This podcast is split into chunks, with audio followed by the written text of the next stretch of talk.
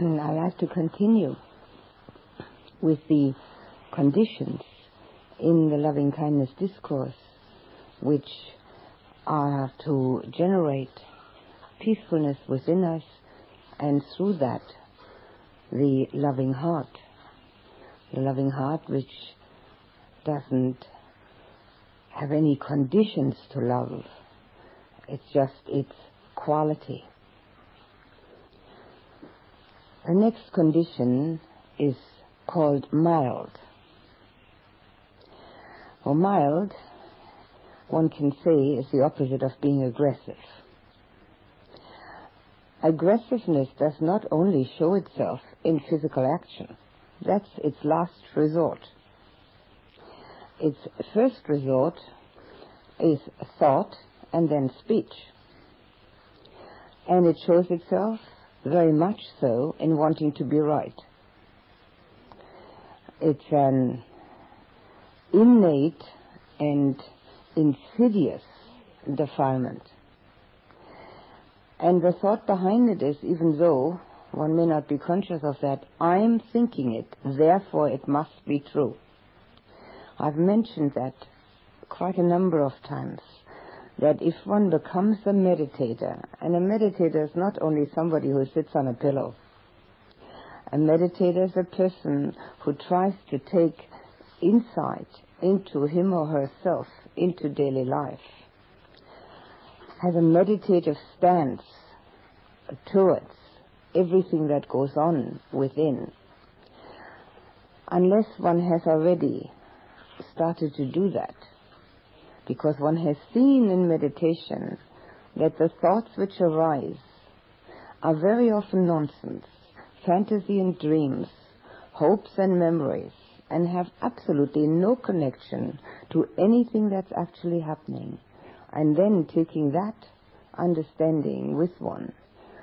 Unless one does that, one will continue to think that what I'm thinking must be right because I'm thinking it.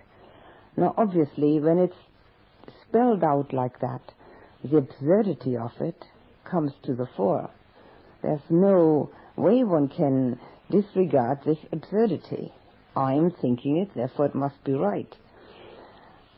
Everybody else is thinking something else, so everybody is also right. Now, it doesn't mean that one thinks continuously that one is wrong but it means that one questions oneself. What are my motivations? Why am I thinking that? What is it in me that's coming up, trying to assert, assert its superiority, its knowledge, its uh, braininess? Who knows what one wants to assert? Now that type of assertion makes one everything but mild. Mildness comes out, first of all, in one's thoughts.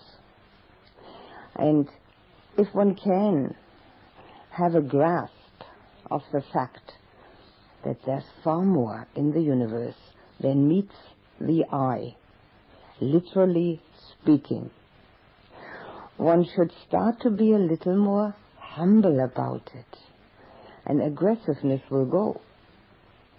Aggressiveness then changes into questioning. And questioning is legitimate. We should. We should question. We should question what we find within ourselves. We should question what we find in the universe.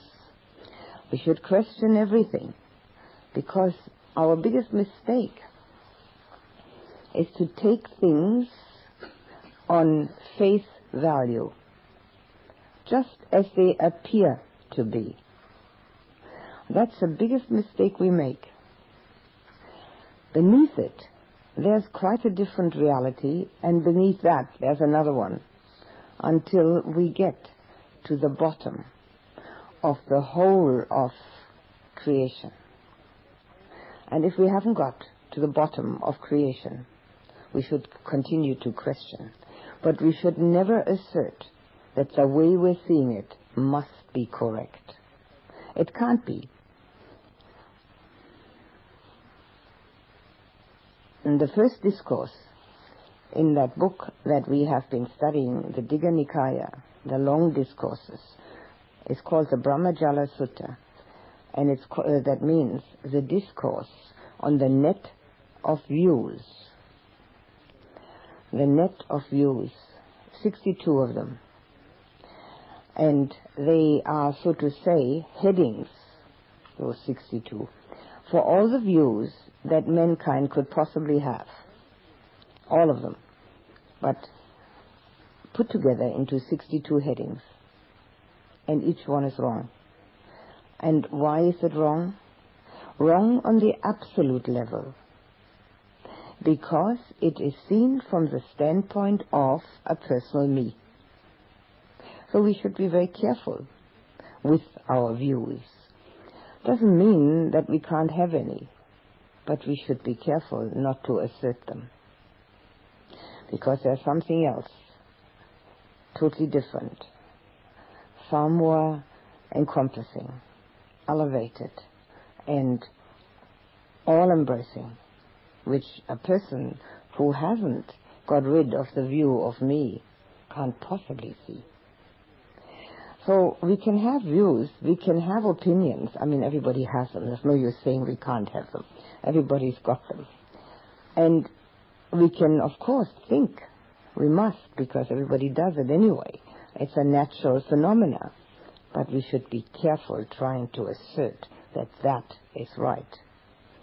Mildness comes in the way we confront the creation around us we could say harmlessness. Harmlessness is another way of saying that we don't want to do anything to any creature that we wouldn't like to have done to ourselves. If you ever went to Sunday school, you'll probably remember that one. We all know those things. We know them backward, actually but they sort of don't have had the, they haven't had the impact on us, which would have made a great deal of difference in our attitude towards ourselves and others. Now, aggressiveness can also go against oneself. That one doesn't have a kind of care and concern which brings about lack of troubles for mind and body. The more we assert ourselves, the less we'll have peacefulness. Because we're always afraid that our assertion of whatever it may be isn't going to fall on willing ears. And since this assertion is totally bound up with our ego assumption it's a frightening situation. If our assertiveness does not fall on willing ears, obviously our ego isn't going to be supported. Now, when we do that to ourselves, then, of course, we have the idea that this is not indulging. But that's also a wrong idea not looking after oneself with mind and body and looking after both is a lack of compassion. A lack of compassion for this person that's having all sorts of difficulties. And if we don't look after ourselves and are mild towards ourselves, harmless, then it will be difficult to do this with others. We are maybe having a sort of um, idea that we can do it for others, but that's just an idea. The inner reaction and response to that is lacking. So if the inner reaction and response towards this embracing compassion is lacking, we can't do it for anyone. We can do it intellectually. And the more our intellect is roaming around in our head, desto better we think we can do it. Unfortunately, it doesn't work. It's extremely unpleasant because again and again we get a reaction from outside of us which shows us quite clearly that we didn't do what we thought we were doing. It's only when the heart speaks that we get the response that the heart of others can give. I've often compared the conversations that we have in the West with the conversations that I experienced in Sri Lanka. Now, that's not to say that those people are cleverer or more intelligent or better. Not at all. None of, nothing like that. But the conversations one has in the West are practically all the time, unless one goes to meditation course, from head to head. This is what people are used to. And the conversations I've had in Sri Lanka have been practically all the time from heart to heart. And the difference is enormous. The um, difference is one where there is a whole atmosphere around one which depicts without any doubt that there is tolerance and acceptance and no self-assertion to the point where one has to prove anything. This is very often happening in the West, that one has conversations which need to prove something. What is there to prove? Once we can see the reality beyond this one that meets the eye, there's absolutely nothing to prove. Nothing. We're all that that we've always been. We will always be what we've always been. We don't have to prove a thing. We don't have to be a thing because basically we aren't. It's just a manifestation of creation. And that manifestation is constantly at loggerheads with other creations of manifestations and all the other things that are around us. And very often, for the simple reason to have to prove something, to have to prove one's own being there, being important, being somebody, knowing something, knowing more, knowing less, whatever it is we'd like to prove. If we would pay more attention to our thought processes, namely the content of thought, as we have hopefully learned through the meditation, one can never be sure what one has learned until one actually practices that. When we have learned that, to be aware of the content of my thought process and make sure it's mild. Make quite sure that it isn't trying to prove one's own superiority or own inferiority. Not trying to prove a thing, but just a thought process which may or may not make oneself and others happy and not believe them to be true, but just to check them out against their wholesomeness and unwholesomeness. Then we would have a handle on this particular aspect that the Buddha mentions as being mild. Harmlessness also, of course, is physical. But there, we already have a better handle on it. We know that we're not to hurt the environment around us, and we know that we're not to hurt the people around us who belong to that environment and all the rest of the environment that we still hurt it to some degree due to the fact that the gross body always has that inherent quality. It is not possible for a body to stay alive without harming something of the environment. But we can be careful to reduce that to the minimum. That's all we can do. Reduce it to the utmost minimum that we are aware of. Now that awareness of reducing, harming the environment to the utmost minimum, that same awareness needs to be within our thought process. What am I trying to prove? What's my intention? Why do I believe that I'm right and somebody else is wrong? What's that all about? If we can have an inkling of the grand and total picture that the Buddha has painted for us of the whole of universal existence, we have a better chance. If we can't quite see that whole yet, we should be even more careful.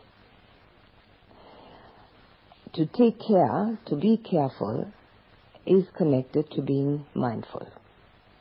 Mindfulness. Mindfulness of one's own content of thought and one's own emotions. Nothing can be more helpful.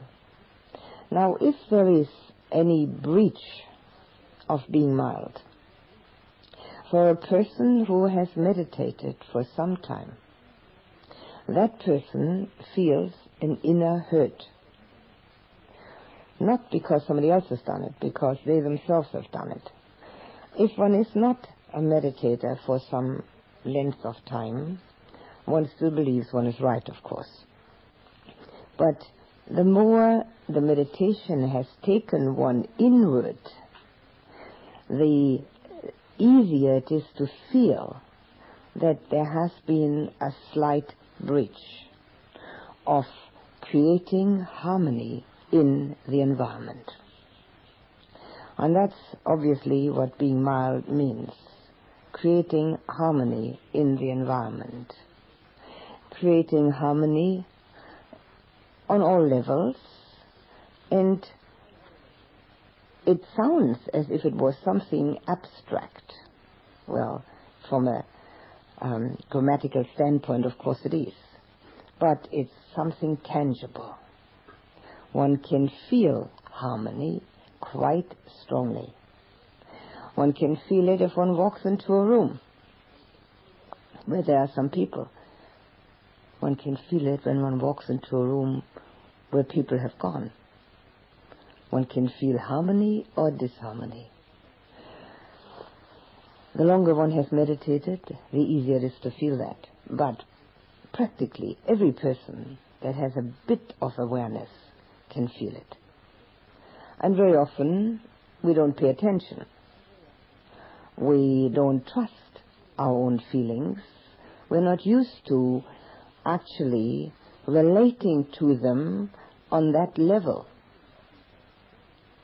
But it's very easy for most people to come into a room where there are several people and without them saying anything to know whether that togetherness is harmonious or not.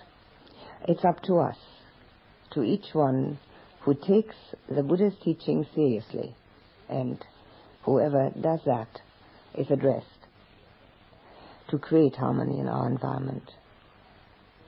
Creating harmony in our environment is not a difficult task, but it needs a lack of self-assertion. Where there's self-assertion, there's never harmony. So within that, we can see that mildness is more than just a word. It's um, a total way of addressing our own inner reactions and also actions. If we take the Buddha's teachings to heart, we will know that creating harmony around us can only be for the greatest benefit for ourselves, because then we live in harmonious environment. And obviously we all know what we've done to our natural environment around us, and we know that it is at risk. But we are the species that's most at risk. And this is the one that needs to be attended to most. It's not just birds and uh, tigers and uh, the trees which are at risk. It's us. Very much so. And not strictly because we have messed up nature around us. We are at risk because we don't live in harmony with each other. And we've got a very small planet. And it's full of people. Here in America, one does see stretches of land where there are no people. In Europe, you don't. There are people everywhere. But it's populated and overpopulated, and there are more and more people all the time.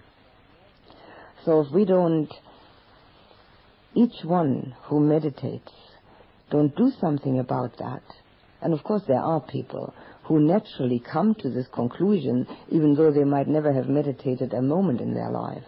And then there are those who've been meditating for a fairly long time and never come to that conclusion. But it's easier for meditators to recognize these facts because one becomes more sensitive to oneself. And that's another aspect of mildness, sensitivity. The sensitivity to what is going on around one. Our sensitivity does not mean that one constantly has to react and react in an unpleasant way. People sometimes use the word sensitivity in that context. That's not the right way to think of sensitivity. Sensitivity means being more strongly aware. Being more strongly aware of one's feelings and of feelings of around one. So for a meditator, it's easier to become more sensitive. But there are people, of course, who've always been that way and have always recognized some of these things or all of them that I've mentioned. The next condition is to be well content. Well, if you remember, we had that exact same thing in the Potthapada Sutta. That it was one of the aspects which came before meditation, contentment. Contentment with what one has. Not always thinking of what one could get. One could get so many things. If one doesn't believe that, one should one day talk to a very rich person and find out whether they're contented. They've probably got ten of everything. Contentment's got nothing to do with that. Nothing at all. Contentment is an inner feeling of being at ease with the way things are. Because the way things are are just worldly conditions and our guest performance on this level here is mighty short. And since we're only guests, we should of course leave our surroundings in good order. When we leave here, this place where we are now, I'm sure Tony's going to ask you to clean up your room. We're guests here. We have to leave it in very good order. And uh, we don't want anybody to say afterwards, oh, these people, look at that. Well, what about that guest performance we're giving on this planet? Not only should we leave it in good order for the next people to move in, but maybe we can even improve it a little. How? By improving ourselves. Yes, absolutely no other way. If we want to do anything for anyone, we've got to first do it for ourselves. This is such an um, simple and obvious statement that it escapes people. It escapes them probably in the heat of the idea, I must do something. But that's fine. But what can we do? So to be contented with everything that is ours, our body, even if it's sick, it's all right. Doesn't matter. All bodies get sick at one time or another. It's only a matter of time. Sometimes they get well again and sometimes they don't. With our surroundings, with the people that we are with, with our own abilities, with our whole way of having a place in this creation. Now, contentment doesn't mean that one doesn't learn the aspects of the spiritual path that will bring spiritual growth. But only contentment makes it possible to use that teaching. Now, contentment should not result in thinking oneself better than others. Contentment should be on a level of humility that whatever it is that one has, it's enough. It's more than enough. And one can actually, of the material goods, give something away to those who have less.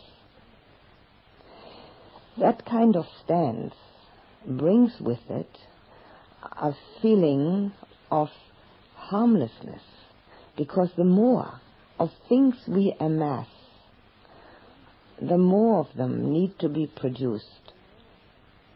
The more there is produced, the more we are harming the environment.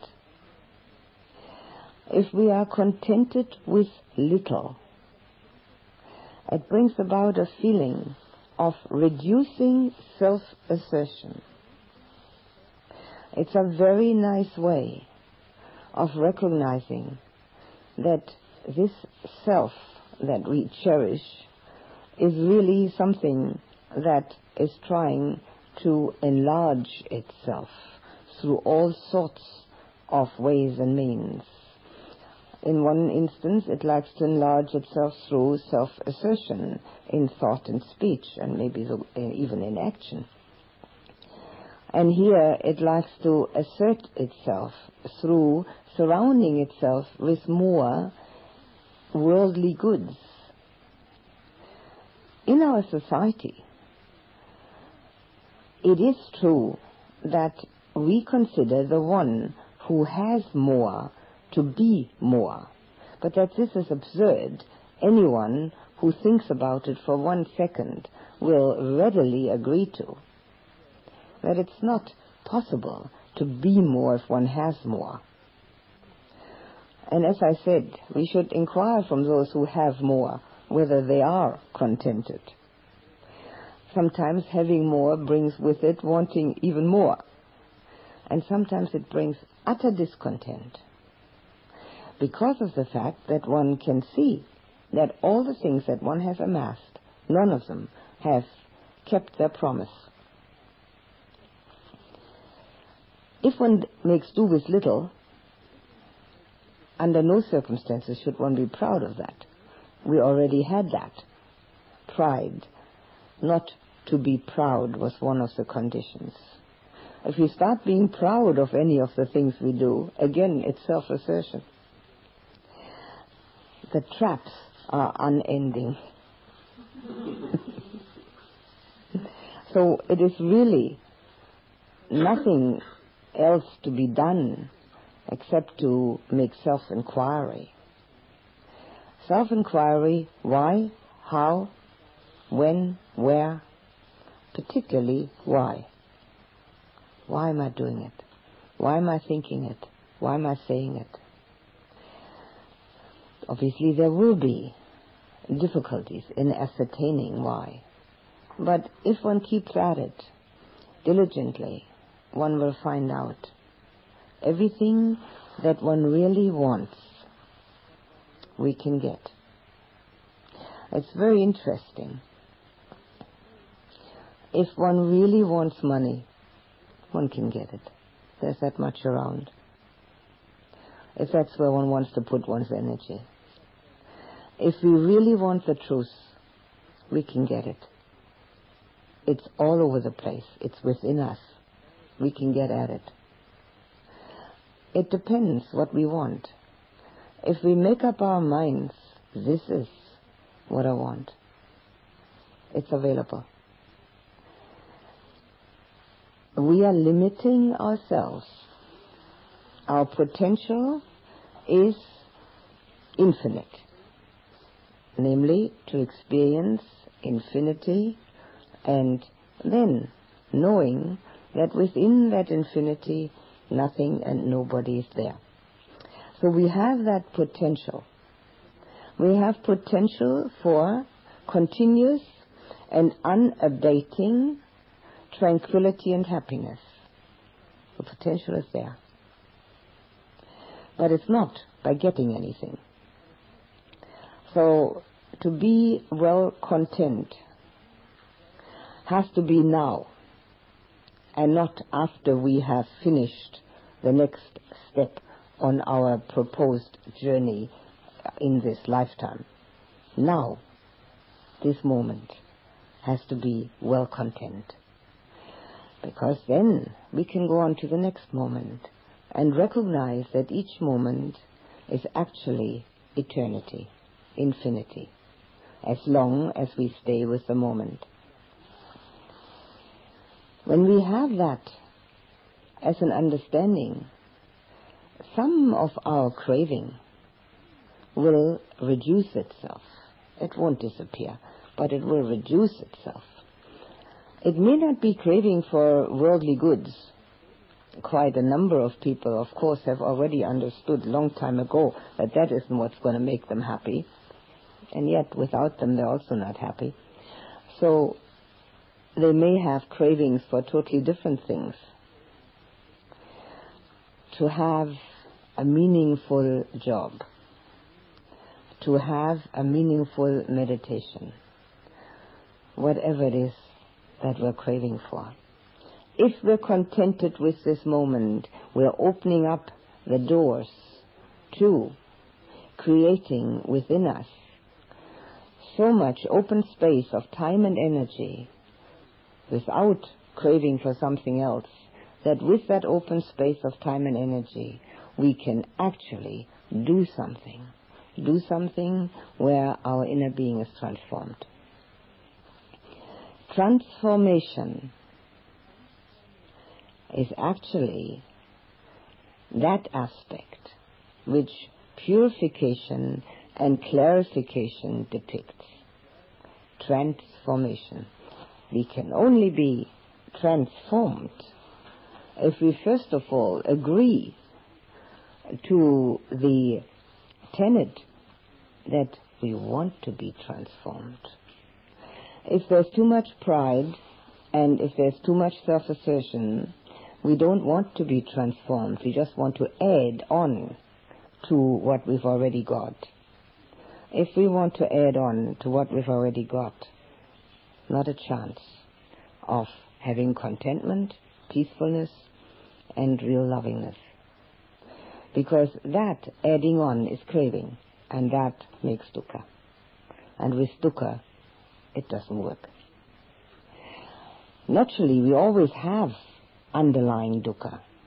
But if we want to meditate, if we want to have peacefulness within in order to meditate and have loving kindness, to be contented is one of the necessary requirements with which to sit down.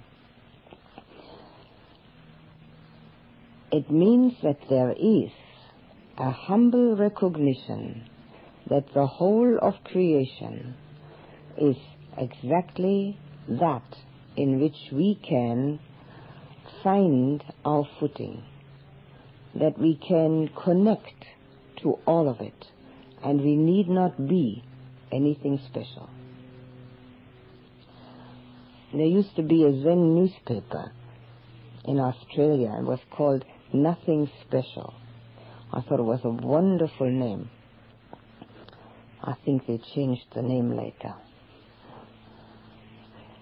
Had something else in mind.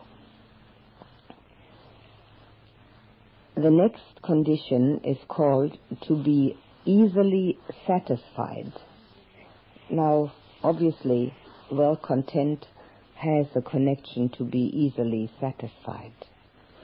Easily satisfied uh, concerns worldly affairs. It concerns the things that we touch upon with our senses. If we are looking for refined and better sense contacts, it will keep us so busy it will use up so much time and energy that our contentment is totally going to escape us. Contentment means to be right there at this time. So we have to be easily satisfied. The world is as it is. Our sense contacts are as they are. It's what the mind makes out of it. And maybe at this point, it might be important or helpful to reiterate what actually happens when we have sense contacts. Now, our sense contacts are all from the body. Our eyes, our ears, our taste buds, our nose, touching the body, except the thinking. But first, those five. But the eye cannot describe anything. It's impossible. Neither can the ear describe anything.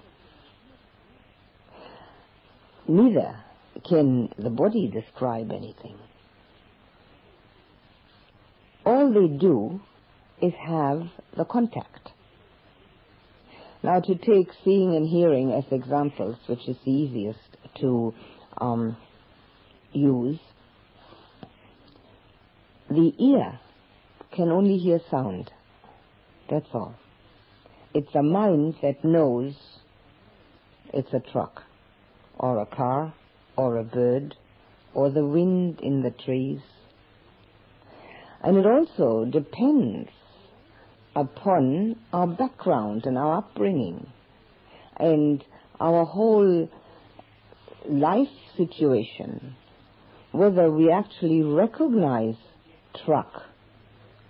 If we've never heard of a truck before, never seen a truck, and there are people who have not, very few, but there are some, the word truck would not arise. The sound may be called thunder. Does sound like that. So it's strictly mind made. So anything that we are trying to get through our senses is supposed to satisfy our mind. Because it's supposed to be pleasant. What we get, the feeling is supposed to be pleasant. Now, to satisfy our mind through those outer conditions is absurd. And yet everybody does it constantly. It always reminds me of the birds. Have you watched the birds here? I guess everybody does. They're quite pretty. But they're constantly looking around. They're scared. They're looking for food and they're scared somebody else, some other bird's going to attack them and they're scared of the cats and they are trying to find a niche where they're going to be safe. They're constantly in motion. When one watches people, and that's a very popular pastime, people watching, one can see that they're constantly in motion. Even if the body might be quiet for a certain length of time, there's constant motion. And that constant motion is the mind trying to get some sort of fulfillment through the senses. It's an absurdity because the sense contact is momentary. And it has to be renewed constantly in order to bring any satisfaction. And if it's renewed too often, it doesn't bring any satisfaction anymore. If one eats too much chocolate, one can't stand it after a while. Doesn't want to see it anymore. One's got to stop eating it. After the war, we were given tons of tomato juice by the United Nations Relief and Rehabilitation Association. I couldn't drink tomato juice for years after that. At first, of course, was marvelous. I hadn't seen tomato juice for a long time. But if one gets too much of anything, it becomes also obnoxious.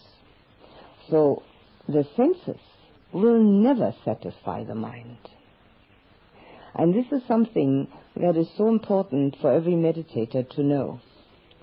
How do our senses operate? And it is a very important aspect of insight into oneself. Checking out how does the sense contact relate to the mind. When you see something, can you become aware? And I have mentioned this more than once, but I'll repeat it, it's important. Um, can I become aware of a feeling that arises through the seeing contact? Most people don't. And can I then become aware of the labeling? And can I then become aware of the reaction? Only if I can have the four steps in the mind clear will I know the pre-programmed situation that we live in. And then we will also be able to distinguish between mind and body as our first step of insight. Not that they are independent of each other, but they have different functions. The body breathes and the mind can observe it. It's impossible for the body to observe and for the mind to breathe. It's that simple. They have their separate functions and depend upon each other, and we need to see that there are these two. And that will also bring us nearer to understanding our sense contacts and make it less important to have the pleasant ones. When we put so much importance on having pleasant sense contact, then, of course, we're not easily satisfied because everybody also has unpleasant sense contact. And it only depends upon our reactions, what we make of them. The unpleasant sense contact creates an unpleasant feeling automatically. Then we put on a label. Usually, having put on the label opens the way to the reaction, the negative reaction. I don't want that. I think it's awful. Without the label, it's easier to have non-reaction. So, if we can see that contentment depends entirely upon being easily satisfied with what is now and not think of what we have to do tomorrow, next week, next year, ten years from now. But be here now. And with that being, being satisfied what is in the here and the now. There's no reason and no guarantee that we should get pleasant sense contacts all the time. If we search for them, and if we really want them, we will probably be able to get as many as possible. But is that really a lifetime's endeavor? Getting pleasant sense contacts? Is it worth it? And the body can be painful, but the mind can still be peaceful. The sense contacts may be totally neutral, no particular pleasure, but the mind can remain peaceful. It doesn't have to constantly alert itself to the sense contacts. There's far more in the mind, as far as consciousness goes, than the reaction to our sense contacts. We know that through the meditation. The reaction to our sense contact is the lowest, lowest level of happiness that we can possibly get to. The Buddha called it a gross level of happiness. Most of the world, most of mankind is concerned with that. Obviously, thinking belongs to that too, to that level. And we can make ourselves happy through thinking by thinking up fantasies and dreams, hopes, or feeling very intelligent and clever with our thinking. All of that can create some happiness, but it's all on the lowest level of happiness. Our mind is capable of much more than that. And anyone who's sat long enough in meditation has experienced that the mind can do far more than that. So to be easily satisfied concerns our search for sensual gratification. Our search for sensual gratification, one of the three cravings, the first of our five hindrances. We are, the Buddha said, in debt to our senses. That came in the Potthapada Sutta. was one of those hindrances which we have to put aside in order to meditate. But if we put it aside to some extent, smaller or greater extent in daily living, we'll find life much easier. Most people find life fairly difficult, but it becomes much easier without that kind of search. The next one is interesting for most people and not caught up in too much bustle. How, how many committees do I belong to? Um, how busy am I? Do I think I have no time for meditation because I'm so busy? When one thinks one has no time for meditation, one should immediately consider whether one has time for eating. If one has any time in one's daily activities for eating, keeping the body together, one necessarily needs to have time to keep the mind together. We spend a lot of time on purchasing, preparing, cooking, and eating the food and cleaning up afterwards. Not to speak about having to grow it which most people are not concerned with. Former times one was concerned with that too. So it's not just an hour in the morning, an hour at night, unless we go out and buy a pizza. It's usually a lot of time. And we wouldn't miss it. We've got to eat. Well, by the same token, We've got to meditate.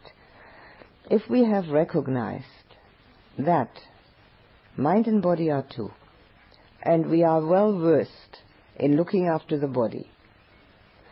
We've been taught that from the time we were small, when they taught us how to go to the toilet. So we know how to look after the body.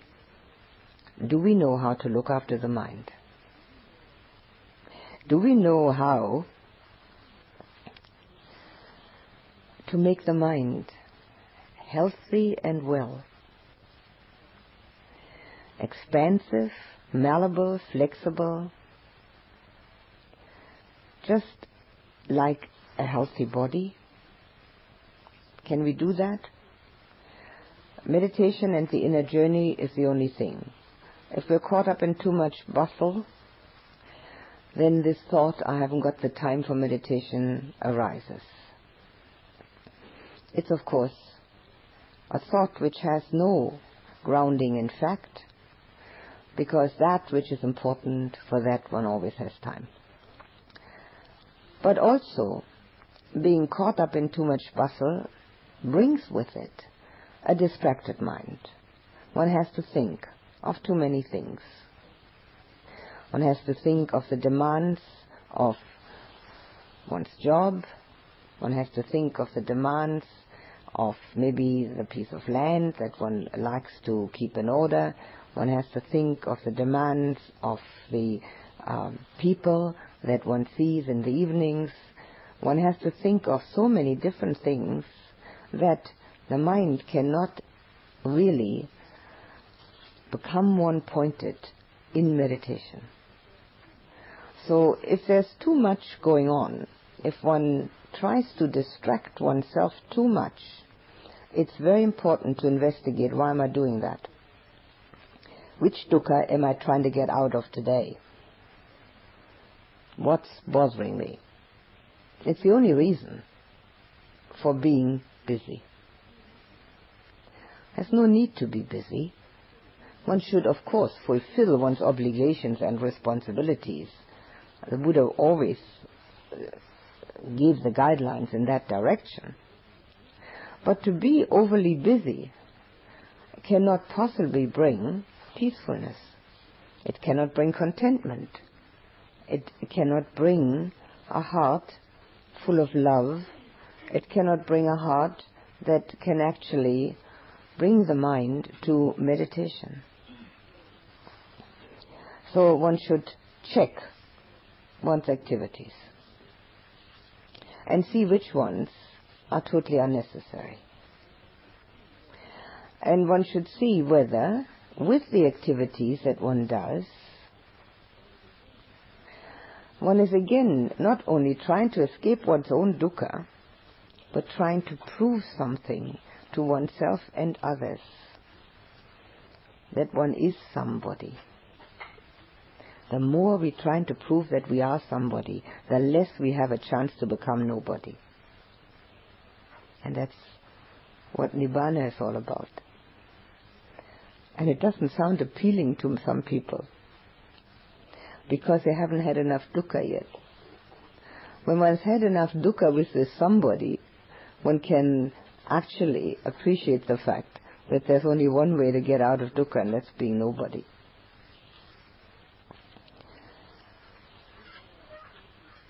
If our activities take us, we want them to take us out of dukkha, if we want them to prove something, who we are and what we are, we will see that there are, not all of them are necessary. Some will be, obviously. It's impossible to live in this body and in this world without having some activity, and one should. But is all of it necessary, from morning to night? And which ones aren't? Which ones are strictly for those two reasons, getting out of dukkha and proving I am somebody? And if we find some of those, can we drop them? Can we have more time for the inner journey? We have the wealth of absolute truth, of immeasurable love and compassion, the whole wealth of the universe within us. It's just waiting to be discovered But within the hustle and bustle of morning to evening activity, we'll never manage to find it. It's like a golden treasure that is lying within us that we can actually touch upon through the quiet mind. Anyone can do it, but they've got to become quiet. And they've got to stop trying to be something special. Only then can we get at it. And then, having found it, we can share it. That's what the Buddha did.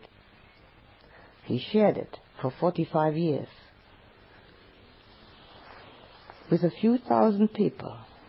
And today he's sharing it with 500 million. That's the value of enlightenment. So, we have it. We have that treasure. But if we really get busy, we have no way of unlocking that treasure chest. That takes time and it takes um, the quiet mind, the contented mind, the satisfied mind. It needs a mind which knows that there's something to be found far beyond any of the worldly remunerations, something far beyond any, anything at all that we can ever find in the world. And then we, we will make, um, make an attempt at checking out what is really necessary to do. Whatever we do out of compassion is well done. And this should be our checkpoint. What am I doing out of compassion? And what am I doing in order to assert that I'm really here and let as many people know about it as possible? And what am I doing in order to get out of my dukkha, to keep busy? But whatever I do out of compassion, that is what we should pursue. Besides, one has responsibilities which need to be also pursued.